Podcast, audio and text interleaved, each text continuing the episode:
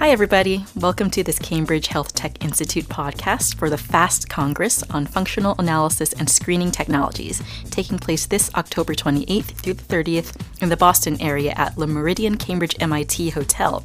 I'm Ann Wynn, an associate conference producer for the event, and I'm delighted to have with us today one of our keynote speakers for our Engineering Functional 3D Tissue Models meeting, Dr. Karen Burg. She's the Hunter Endowed Chair and Professor of Bioengineering and Director of the Institute for Biological Interfaces of Engineering at Clemson University. Karen, thanks so much for agreeing to chat with us today. Oh, thank you for the opportunity. I'm looking forward to meeting everybody in Boston. As am I. Um, so, my first question for you What compelled you to focus on 3D tissue engineering within the bioengineering field? And um, how does your research fit in with the environment and the resources and opportunities you have at Clemson? Right, so I actually started uh, my postdoctoral career working for a breast cancer surgeon who was interested in a biological engineered replacement for women who'd had a mastectomy or a lumpectomy. And so when I launched my faculty career, it was really based on uh, this idea of tissue engineering, uh, a replacement part or a, a, tissue or an organ for people who had need for for um, tissue or organ repair. And so from that, there was a natural extension to using the same technologies of tissue engineering to developing diagnostic uh, types of systems or 3D systems. So essentially the same concepts, uh, combining cells with materials that could be used either to develop new drugs or to screen uh, whether or not a, a patient, uh, a certain therapy or an implant was appropriate for a patient. Um, and that, that seemed like uh, more of a near-term goal um, of tissue engineering and a wonderful application for tissue engineering. As far as the resources and the environment at, at Clemson University, as you'd mentioned, I, I do uh, direct the Institute for Biological Interfaces of Engineering, and that is a research institute and an education and training institute that was set up specifically to encourage multidisciplinary um, interactions. And our tagline is actually that innovation lies at the intersection of of disciplines, and I truly believe those are where the leaps forward uh, are derived. And so, for me, the environment is perfect um, because these problems are complicated. Building 3D systems is, is quite complicated and requires input from everything from the business um, world to the scientific materials world to the biology world and everything everything in between excellent sounds like it's a really suitable uh, place for you to be doing your work Next question. Uh, one key component of tissue engineering that you've highlighted is cellular adhesion and the interactions between cells and biomaterials, as well as cells with each other. What have been some of your methods and findings in this area? It's actually kind of interesting to me, and, and this again is the, the benefit of being in a multidisciplinary institute, and that is that we're sort of brought up in a discipline with a specific culture or way of thinking. And so, being brought up in the materials world, and my background is as a chemical engineer, you know, I tend to think of things from the materials perspective, whereas our biologists think of things from the biology perspective. And the reality is, there's a handshake between a cell and a material, and so both components are equally important. But the neat thing about working together is we are able to trade uh, perspectives and ideas, and understand that it really is a it is a handshake. So we're able to design materials knowing that the material will influence, or how we design, some design perspective will influence how the cell behaves.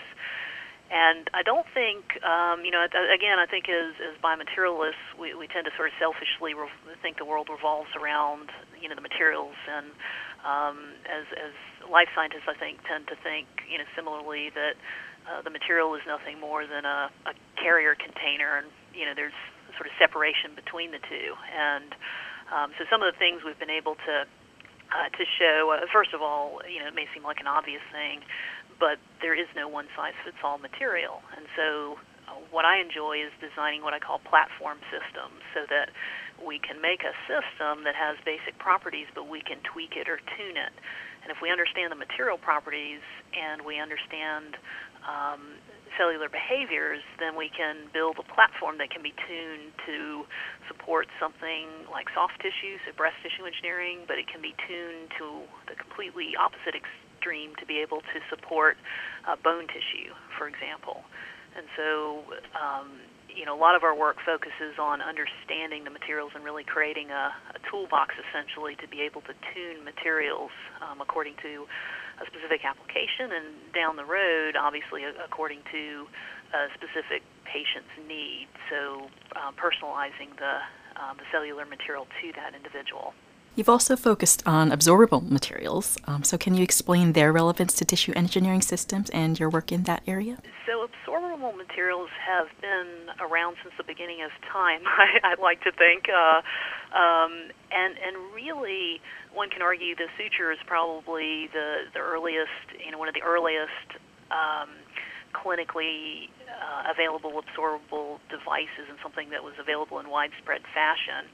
And essentially, the idea is that the material breaks down over time if, if implanted and, and removed from the body.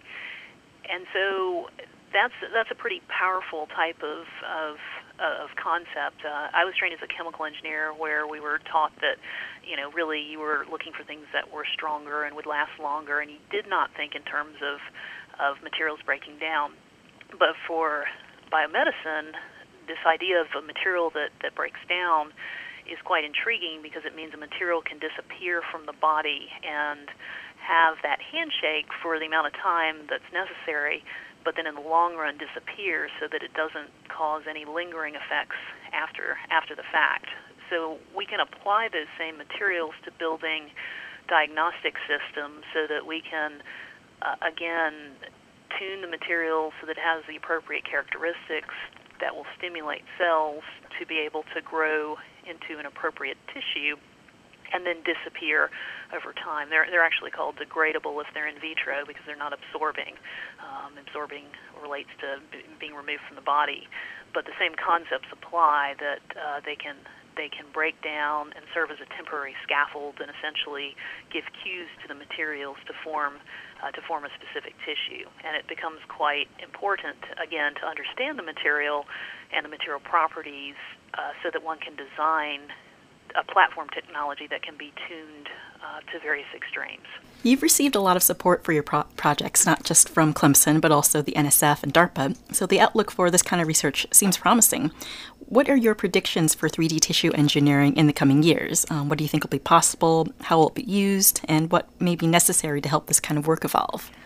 We're also, funny you should mention the funding agencies, we're, we're also funded by the Avon Foundation, and we're involved in a new challenge that they've launched with the National Institutes of Health called their Breast Cancer Startup Challenge. So I th- think so, part of my answer, um, I hope we'll be able to find out fairly shortly. Basically, uh, the National Institutes of Health and Avon have taken um, ideas that have been supported through their granting mechanism and have put them out for in a business plan challenge to business schools across the, the United States with with the concept that the business schools will write uh, proposals and write business plans to see how they perceive you know the market and um, how they see the technologies fitting in with, with the reality of the current state of of business and uh, commercialization. So hopefully I'll have, have an even better answer for you uh, shortly as far as near term term effects.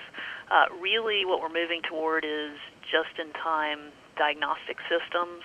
In other words, if one is using a diagnostic system in the in the clinic, it, it really has to be something that doesn't take uh, multiple days to grow cells, doesn't have to be sent out for analysis, is something that can be used immediately and quickly to have the, the most impact. We also need, uh, in order to build the systems, uh, you know, to, to develop the correct type of system, we need more work on the instrumentation side for new technologies that can non-invasively monitor the systems. Uh, right now, it's fairly limited, and so we're studying you know, multiple systems to be able to understand how cells are behaving over time. Ideally, one would want to non-invasively monitor uh, monitor a system.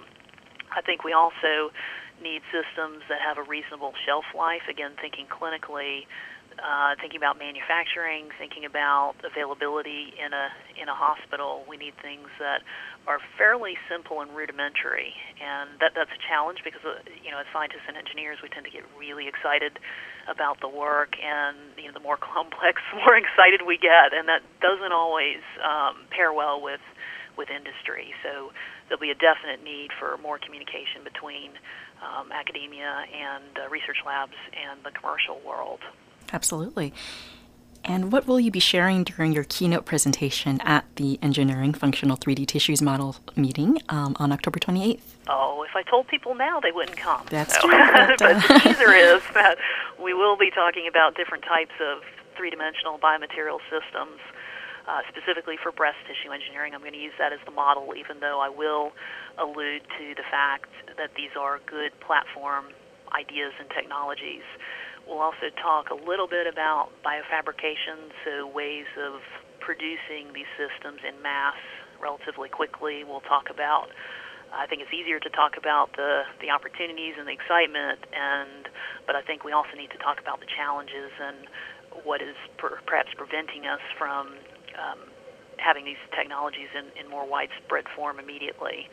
And I'll also touch a little bit on, on a system that we've been looking at um, in the realm of it's a uh, tannic acid delivery system where we found it's a three-dimensional system, and we found that uh, tannic acid has a um, is a powerful potential anti-cancer drug, particularly for ER positive um, application, ER positive breast cancer application. We'll talk about how that fits in the domain of a 3D tissue system. Great. And I have to say, this is a really fascinating area of research to me. So it'll be really exciting to see how it de- it'll develop and um, how it'll affect research and just uh, human health in the future. Thank you again. I'm very excited to be a part of this. And again, I'm looking forward to, to good discussion in Boston. Excellent. We're really looking forward to seeing your presentation. Um, so thank you, Karen, for your time today. Thank you. That was Karen Burg, Hunter Endowed Chair and Professor of Bioengineering and Director of the Institute for Biological Interfaces of Engineering at Clemson University. She'll be giving her keynote presentation for the Engineering Functional 3D Tissue Models meeting on Monday morning, October 28th, during the FAST Congress, this October 28th through the 30th at Le Méridien, Cambridge MIT in Boston. This is Ann Wynn for Cambridge Healthtech Institute. Thanks for joining us for another podcast.